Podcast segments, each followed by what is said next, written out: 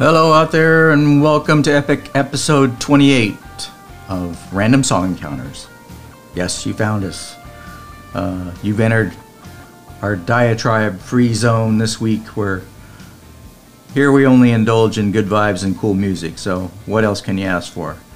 Uh, maybe a cocktail here and there, but hey, you know, we'll work on that. Once again, sending this out to you from our so-called SoCal desert happy place. Sounds uh, like the West Coast is getting a, a little drenched uh, by the latest storm passing through, but uh, out here looking out the window, uh, nothing much happening except uh, some dark stuff uh, in the sky so far. So maybe we'll get something, maybe we won't, but hey, can always use a little rain in the desert.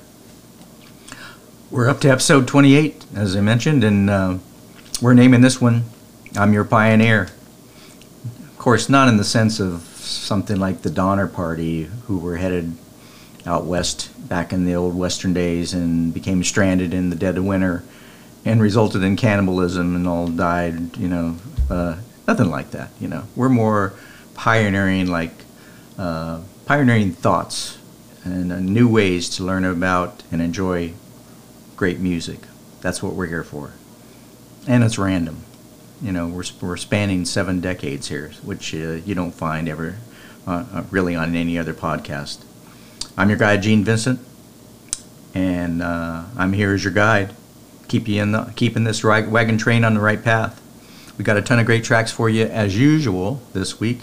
So let's jump right into segment one. Start off with something from 1980, uh, written about the Hollywood Boulevard. Here you go. See you on the other end.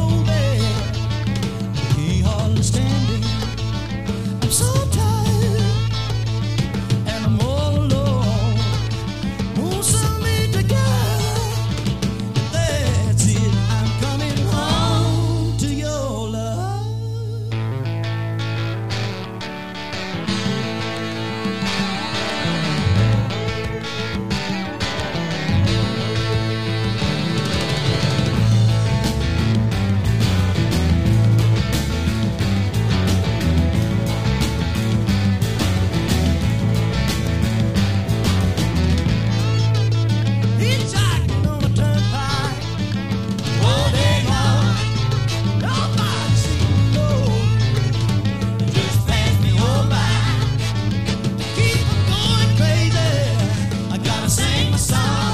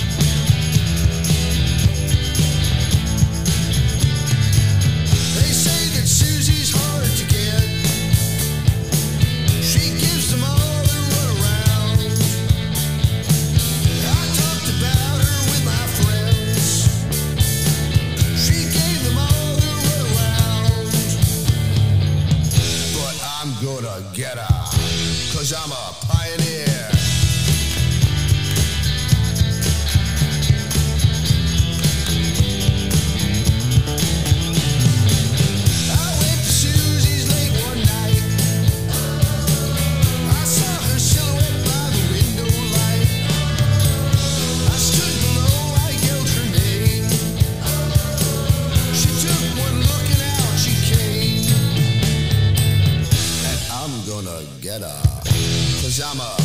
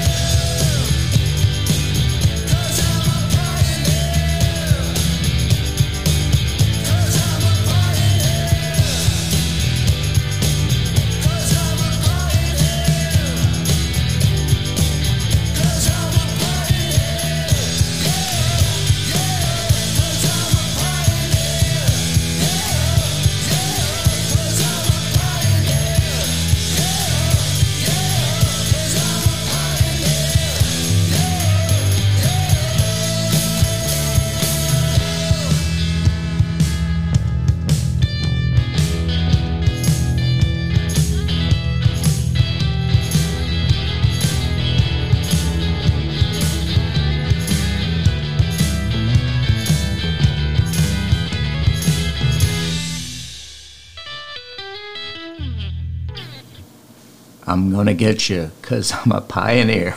there you go. Segment one in the books.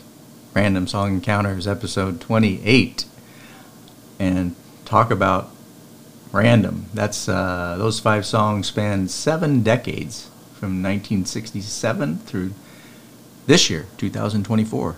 So let's go back to the beginning of the segment, see what we covered.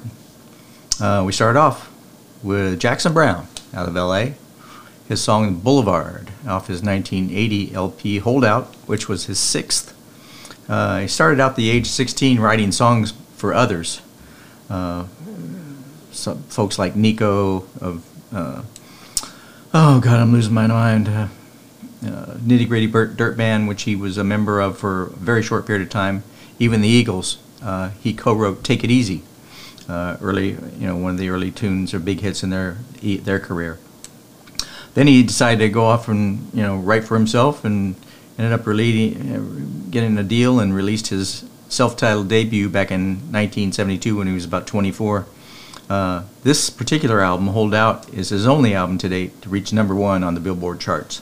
Uh, the song itself, as I mentioned, uh, uh, is about Hollywood Boulevard in particular. He used to live nearby Hollywood Boulevard uh, uh, and around that scene when he was, you know, you know, just getting started in the music business, as a, as a lot of uh, folks do that are trying to get into music or film or whatever it might be, uh, entertainment genre. Uh, the song is about uh, runaways and the Hollywood Boulevard scene uh, uh, when he was living there. There's this used to be, I assume it's gone by now, but a place called Gold Cup, where a lot of teen runaways would hang out, and uh, uh, you know, just a bad scene. Um Jackson Browne's last LP, um, he's still out there making music, touring. Was released in he released an LP in 2021, and he just uh, completed a tour uh, last year, 2023. Uh, so uh, check him out. You know, still putting out music. Um, you know, a lot of great old stuff in particular that uh, that I really like, but uh, wanted to play that one for you. After that, uh, we heard from Black Lab out of Berkeley, California, and their song "Time Ago" from their 1997 LP, "Your Body Above Me," which was their debut. Uh, they formed in 1996 and the band name comes from uh, a couple of their their musical influences that uh, they they really enjoyed. It's a combination of Black Sabbath and Stereolab. So they took the two names, kind of merged them together, and came up with Black Lab. Paul Durham is the founding member of the group and the front man. Uh, he writes most of the material and and uh, and is the lead vocalist. And uh, like I said, another one of those groups. Uh, you know, 1997, not that long ago. So they're still out there touring, releasing new music, uh, great stuff. And uh, the latest music I think they put out was just last year in 2023. So uh, fairly new stuff. I haven't heard it yet. I'll have to check it out. After that, we went all the way back to 1966, and a group called the Seeds, also out of LA. Um, we're hitting California here pretty hard right off the bat. Uh, their song "Pushing Too Hard" uh, from their debut LP as well, called the Seeds. They formed in '65 uh, out of a breakup of a prior short-lived band that a couple of members were in called Amoeba, not to be uh, you know, uh, associated with Amoeba Music, but uh, so the group was called Amoeba. Uh, they began rehearsing and initially played regular gigs at a club in LA called Bido Lito's. Uh, I'm sure that's not around any, any longer. Uh, the band is one of the first to use a keyboard bass instead of a regular bass guitar. Uh, became more famous later on in the 60s, or you know, right right behind that, uh, by Ray Manzarek uh, as of the Doors. Uh, they they famously used the the keyboard bass instead of a, having a bass guitar player.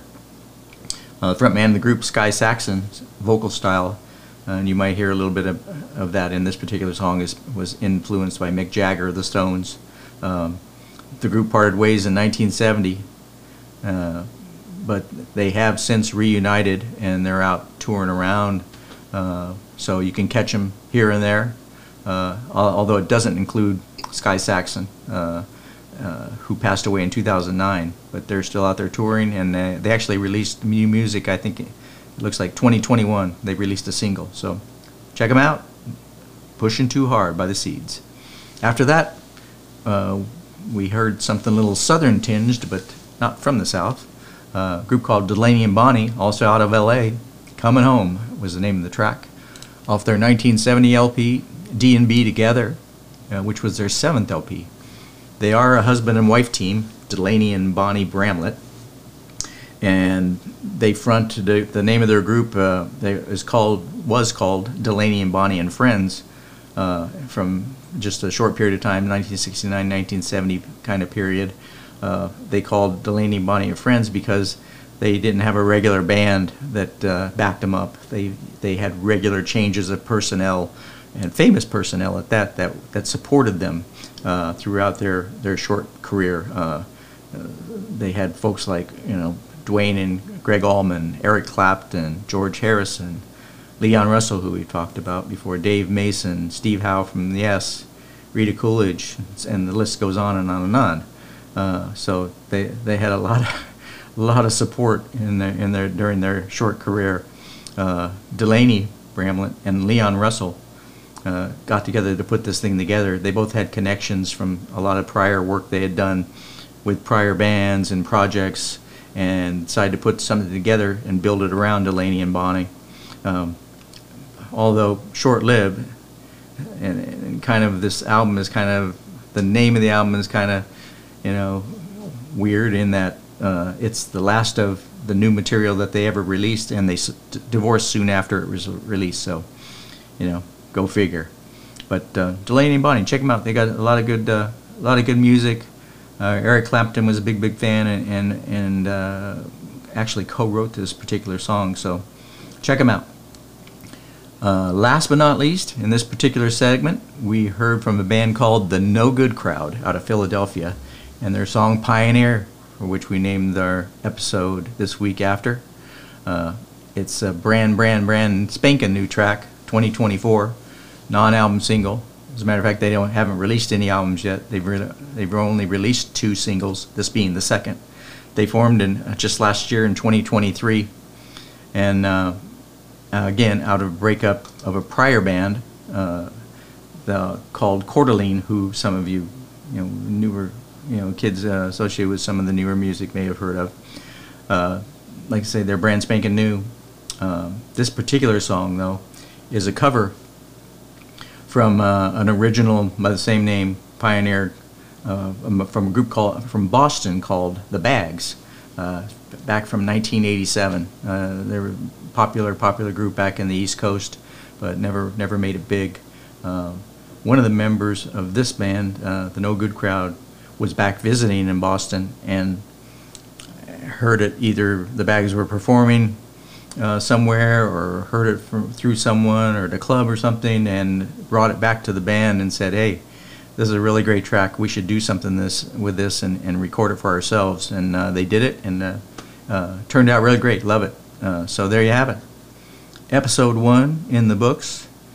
We're continuing to keep this wagon train on the tracks, headed for points unknown. But we're right now we're going to head right into segment two, and a tune from 1974, um, from a band from L.A. But the song isn't about L.A. It's about a different city. Here you go.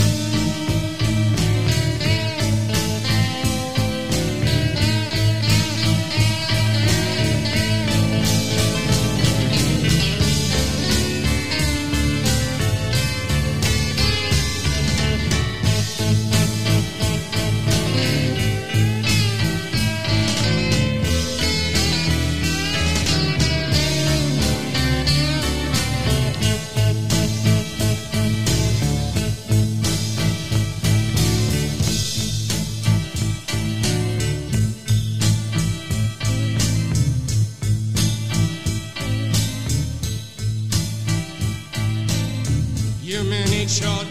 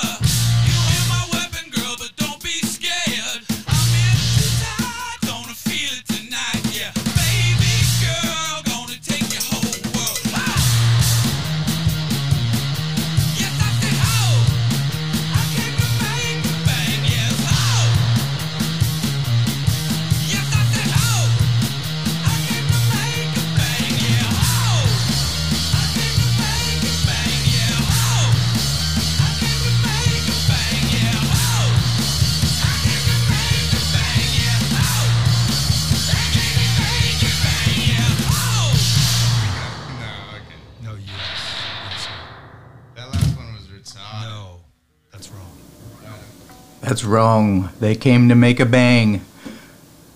Don't Speak by the Eagles of Death Metal.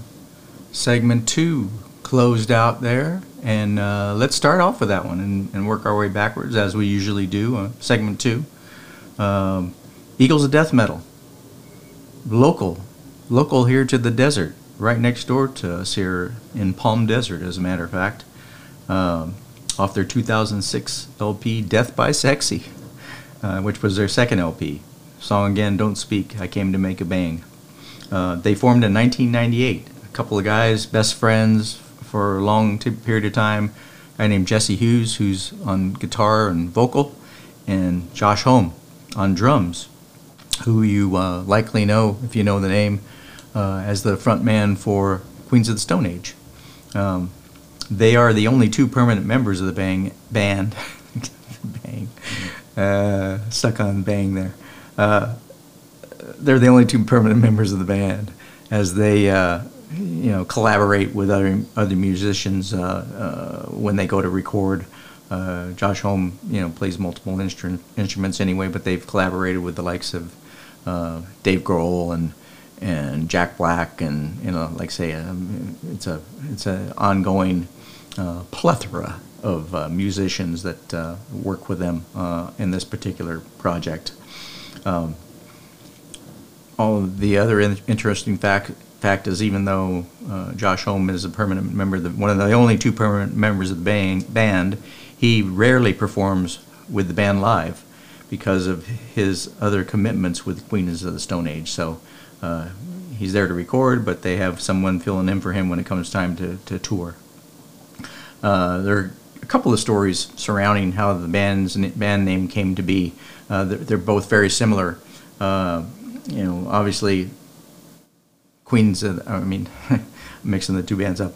Eagles of Death Metal are not a death metal band. Uh, obviously, you can tell by the sound if you any, know anything about what death metal is. Uh, but um, both both versions talk about uh, a friend of theirs that uh, brings them a song and says, "Hey, uh, have you heard this tune by X, you know, uh, band? Uh, they're they're a death metal band." And they played the song, and Josh Homme will typically say, "You know, those guys aren't death metal. They're not even close. They're like the Eagles of death metal." So uh, from that, they they started thinking about, well, you know what? What would what would a mixture of the Eagles and death metal sound like. So that's where the band name came from, and that's kind of, if you want to believe that, what they're trying to emulate uh, as a cross between the two. Certainly hard rocking, uh, but lyrically and, and musically, uh, you know, great tunes as well. Uh, the band was, uh, if you haven't heard, you know, way back in 2015, there was this the uh, Islamic terrorist attack at the Bataclan Theater in Paris, um, where about 90 concert goers were killed. Uh, Eagles of Death Metal were the band playing there that night. Uh, they were just getting ready to start one of their songs uh, when the terrorists stormed the place and, like I say, killed about 90 folks there. Uh, the band were able to escape uh, off the back of the stage, and then uh, even a couple of them may have hidden in dressing rooms until the police came and um evacuated the place. But they weren't. They they didn't, return to Paris. It was such a emotional. Uh, uh, something so emotional to go through that it took them a year before they came back. I think they played.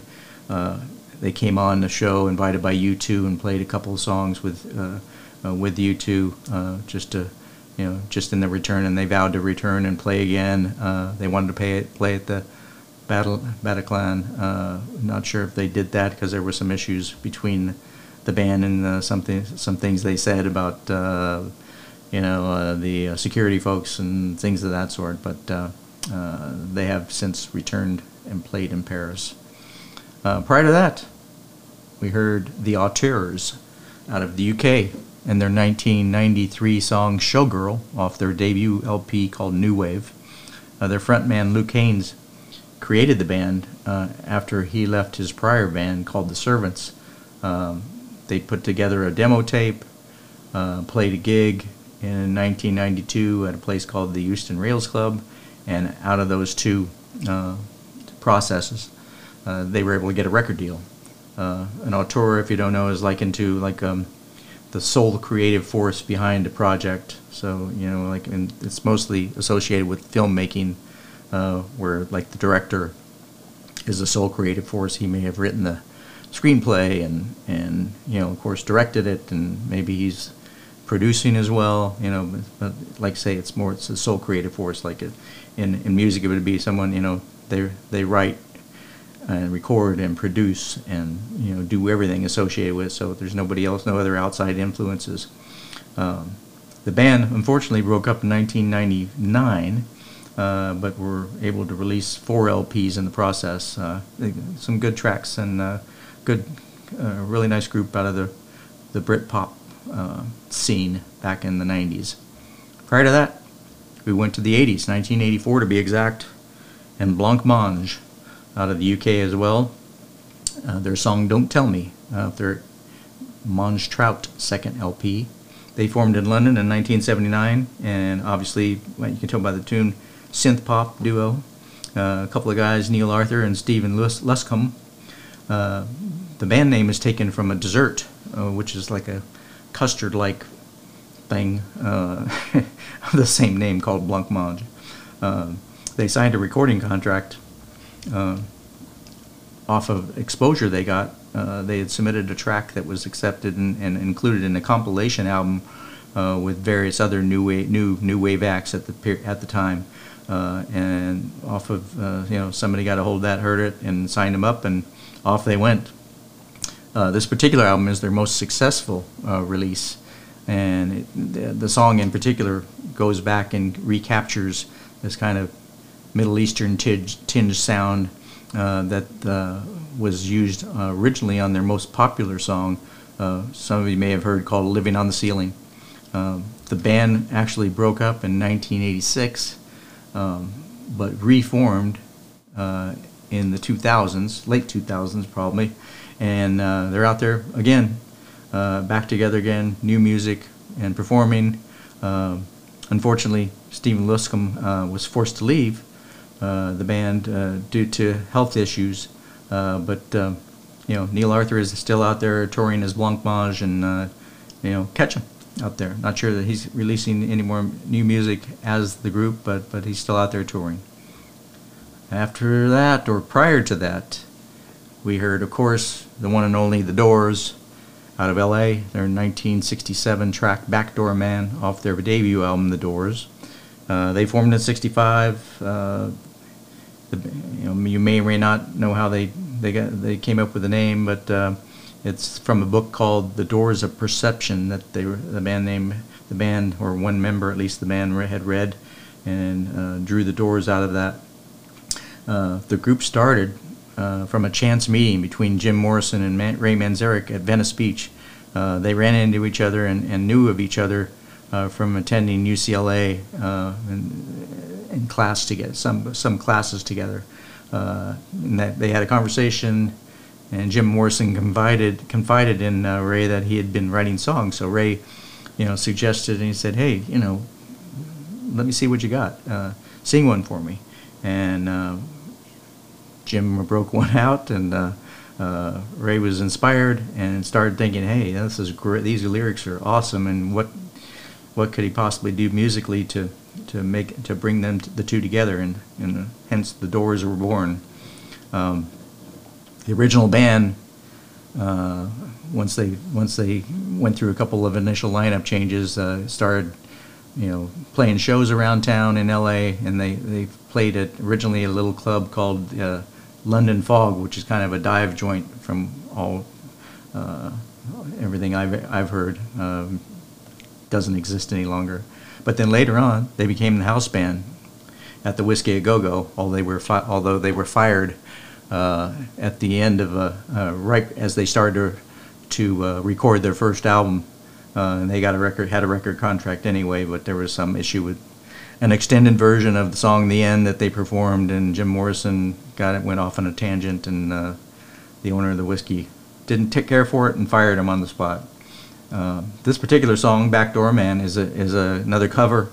It's uh, from 1960, uh, so not that old, but uh, it's it's written by one of the great blues icons, Willie Dixon and it was originally re- released by an, and recorded and released by another uh, blues legend, Howlin' Wolf. So the Doors took that, made it their own. Uh, you know, everybody knows the Doors story from you know it's it's in hard. It's it's been written about. It's it's it's you know there's movies about it. There's documentaries about it. Uh, one of the most influential and controversial bands of the '60s, uh, mainly due to Jim Morrison and his lyrics, his voice, uh, as well as his his erratic behavior, legal issues, and of course his untimely death and the legend you know that goes along with that.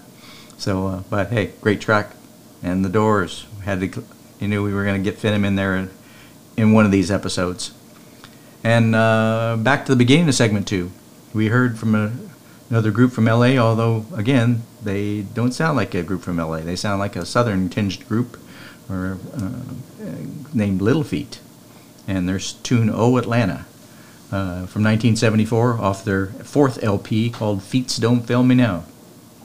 They formed in 1969. Uh, they were formed by frontman, you know, uh, a guy named Lowell George.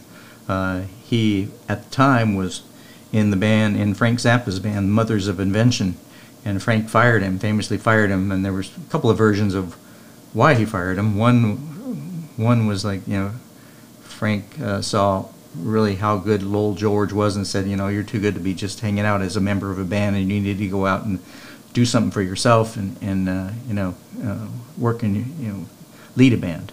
So let him go. The other one is, the other story is that Lowell um, wrote a song called Willin' that was popular by Little Feat uh, that was written about drug use and, and of course Frank Zappa was famously you know, not into the drug culture and, and any of that stuff, so he fired him because of that song.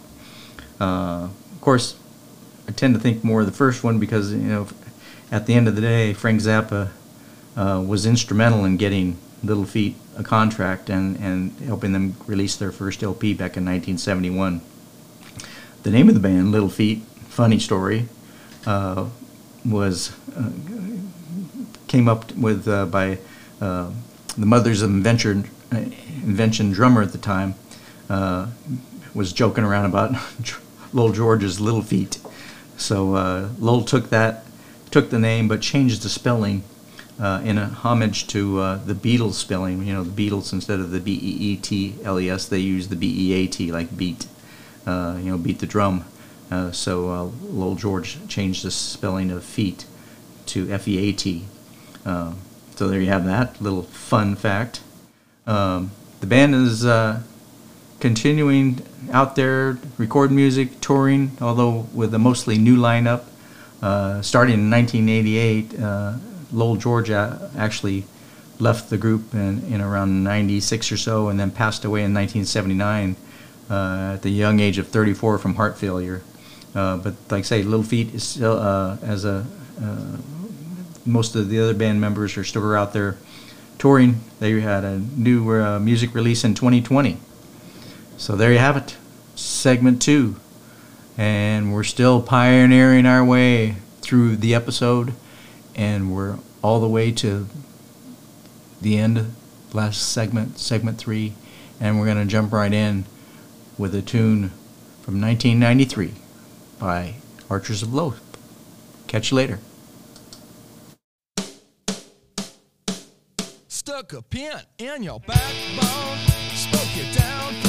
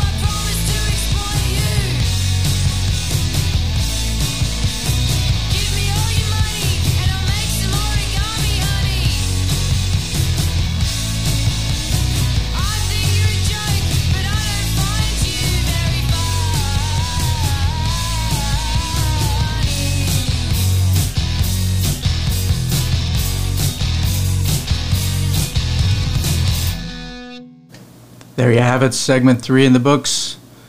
Put me on a pedestal and I'll only disappoint you. Great words. great lyrics. Great track. Let's go back to the beginning of the segment so we can get to the end of the show.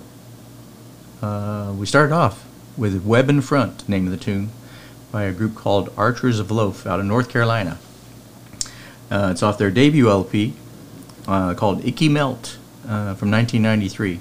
They formed a couple of years prior to that in 91 and uh, actually put it out themselves. They put out a single in 92 and gave it away free uh, with the initial issue of a new political based magazine out of Brooklyn. I think it was called Stay Free.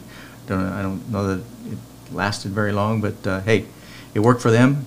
Out of that, they got a record deal and they released a second single uh, the, the following year. This particular tune, as a matter of fact, was their second single. It came out prior to the release of their of the uh, '93 LP, "Icky Melt." Uh, the album itself, recorded in a week, and cost about five grand to make. So you know, thrifty guys uh, got it out. Great, great uh, band, great, great track there. Uh, unfortunately, they broke up about five years later, '98 uh, but they have reformed uh, in 2011 and they're touring and releasing music. Uh, the last thing they put out was a couple years ago, 2022. Um, not sure where the name comes from, Archers of Loaf. It's you know pretty obscure, but it kind of keeps with the uh, the band and their quirkiness and you know, their lyrical style and song titles. Even you know they have songs like "Hate Paste," "Audio Horror," and "Vocal Shrapnel." Um, you know, the, the one uh, line in this particular song uh, that uh, sticks with me, or at least one of them. There's a lot of them in the song. and It says, "You're not the, the you're not the one who let me down, but thanks for offering." Great, great song. I wanted to include that one for sure this week. Archers of Loaf, check them out. After that, we went back to 1984 and Dwight Twilley out of Oklahoma originally, but uh, uh, moved in moved to LA, of course, as a lot of folks do, uh, for a, a music career. And uh, this is off his third solo LP uh, called Jungle, and the tune's called Girls. Uh, Dwight met another uh, guy uh, called a guy named Phil Seymour uh, in 1967. Another one of those random meetings. They had both been to see the same movie, The Beatles: A Hard Day's Night. Ran into each other, started a conversation. Found they were both, you know, heavy into music and, and writing songs, so they began to write together and record together. Uh, started a group called Oister, uh, not their typical spelling. It's O-I-S-T-E-R instead of the shellfish, uh, O-Y-S-T-E-R.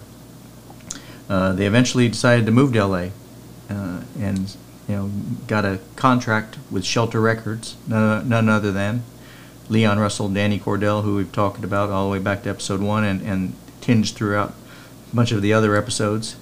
Uh, they seem to surface all over the place. Uh, they immediately changed their name, got away from the Oister, and d- called it Dwight Twilley Band, which kind of uh, didn't sit well with Phil Seymour, and kind of was I don't know, the reason uh, they eventually split up uh, a few years later in '78. Uh, Twilley went on to start his own solo career, as did um, as did Phil Seymour, who had a couple of hits on his own. Um, Dwight's released over 20 LPs over the years through 2014, but uh, uh, he had, did pass away last year in 2023 from stroke. So uh, sorry to see him go, but uh, hey, great tunes here. Uh, he had another group, great song. I think his biggest hit calls it's called "I'm on Fire." I think it was, but uh, there you go, Dwight Twilley. After that, we heard from Don- Donovan out of Scotland and his tune "Barabajagal" off the 1990, 1969 LP of the same name, Barab- Barabajagal, which was his seventh. His uh, real name's Donovan Leitch, uh, so you can search him through that, but his, his stage name is, is simply Donovan. Uh, he began playing the guitar around 14 and uh, was influenced by his, his family's love of folk music, so he, he kind of morphed into the folk music, music world because of that. Uh, dropped out of high school, art school, uh, early on, and decided to go on the road and live a beatnik life. Uh, so he spent months and months uh, playing in clubs and began writing his own songs until 1964 uh, when he finally got a, a, a contract uh, in the music business. Um, his music became associated with kind of the whole '60s, late '60s uh, flower power movement, and he was he was really involved in that. Um, this sound, this particular, um, this song and and a few of his other songs from this album in particular were uh, produced from at least one session where Donovan was actually the fronted by uh, the fronted the Jeff Beck Group band. Um, the title was made up uh, from a name of for well, it was meant to be the name of a seductive lover mentioned in the song, and is taken from the phrase "goo goo gajoob" from the Beatles song "I Am the Walrus." So he kind of took that phrase "goo goo gajoob" and, and turned it into "Barabajagal." Uh, they go "goo goo Barabajagal" in the song all the, throughout the tune. Uh, in addition uh, to the Jeff Beck group, he was fronting at the time. Uh, Nicky Hopkins, famous uh, session keyboard player, was on the track, as well as uh, Suzi Quatro, who had a great solo career in her own right, uh, and providing backing vocals on that track. Uh, Donovan's still out there making music as of 2022 and, and still performing. So, uh, you know, if you're into the folk music, he's got a lot of, I mean, he was big, big, big in the 60s and 70s. Uh, tons of hits, you know, Atlantis and, uh, you, know, you know, the rest don't come to me right off the top of my head, but, you know, just a, just a ton of hits uh, through that period of time and a really big artist. After that, we went to 1978 and a group called 999 out of the UK and their song Homicide from their 78 uh, LP, their second LP called Separates. Uh, they formed in 76, uh, two brothers uh, in Stardom. It's a family, kind of a family thing. Uh, a guy named Nick Cash and Guy Days. Uh, they placed an ad for band members to to you know pick up some other folks to, to, to contribute in the band, and famously turned down some really big what turned out to be some really big names. Uh, Chrissie Hynde from the Pretenders uh, was turned down. Jon Moss, Culture Club, who later later Culture Club was also turned down, and then Tony James, who ended up in Generation X. All were turned down as part of uh, uh, trying to fill spots for 999. The band name is taken from uh, UK, U, the UK's equivalent uh, of the our what we call in the US the 99 911 emergency call. In the UK, it's 999. So that's uh, that was an easy one.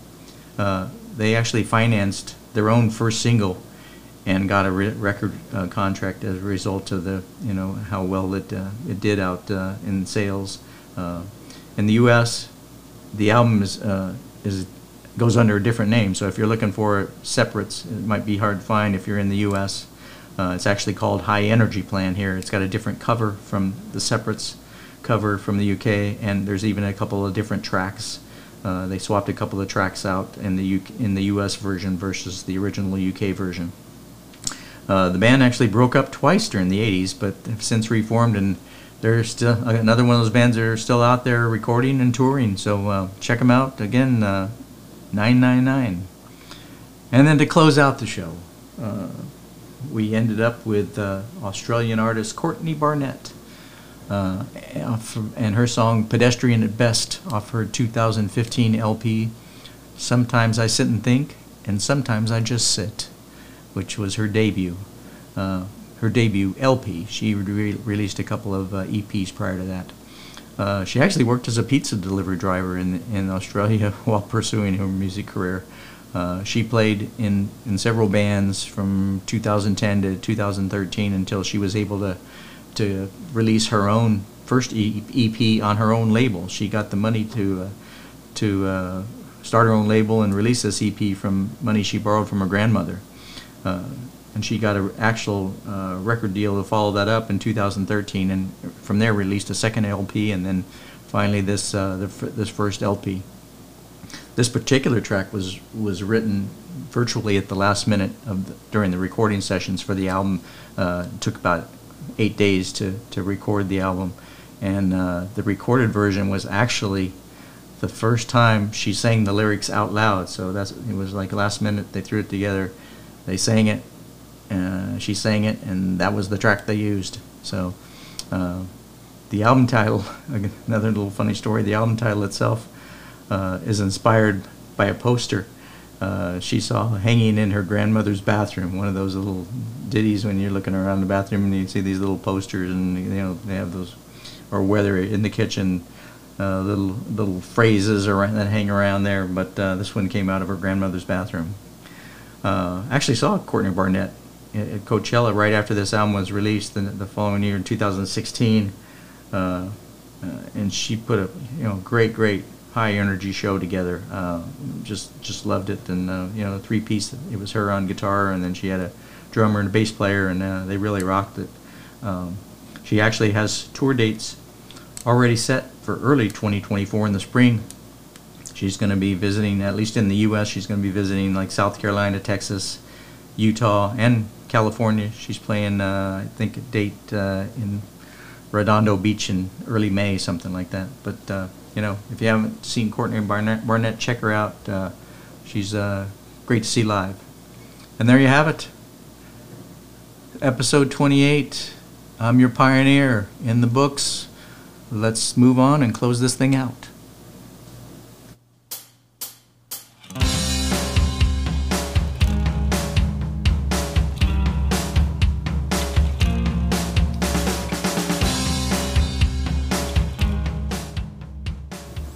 All right, there you have it. Thank you for joining us this week, episode 28.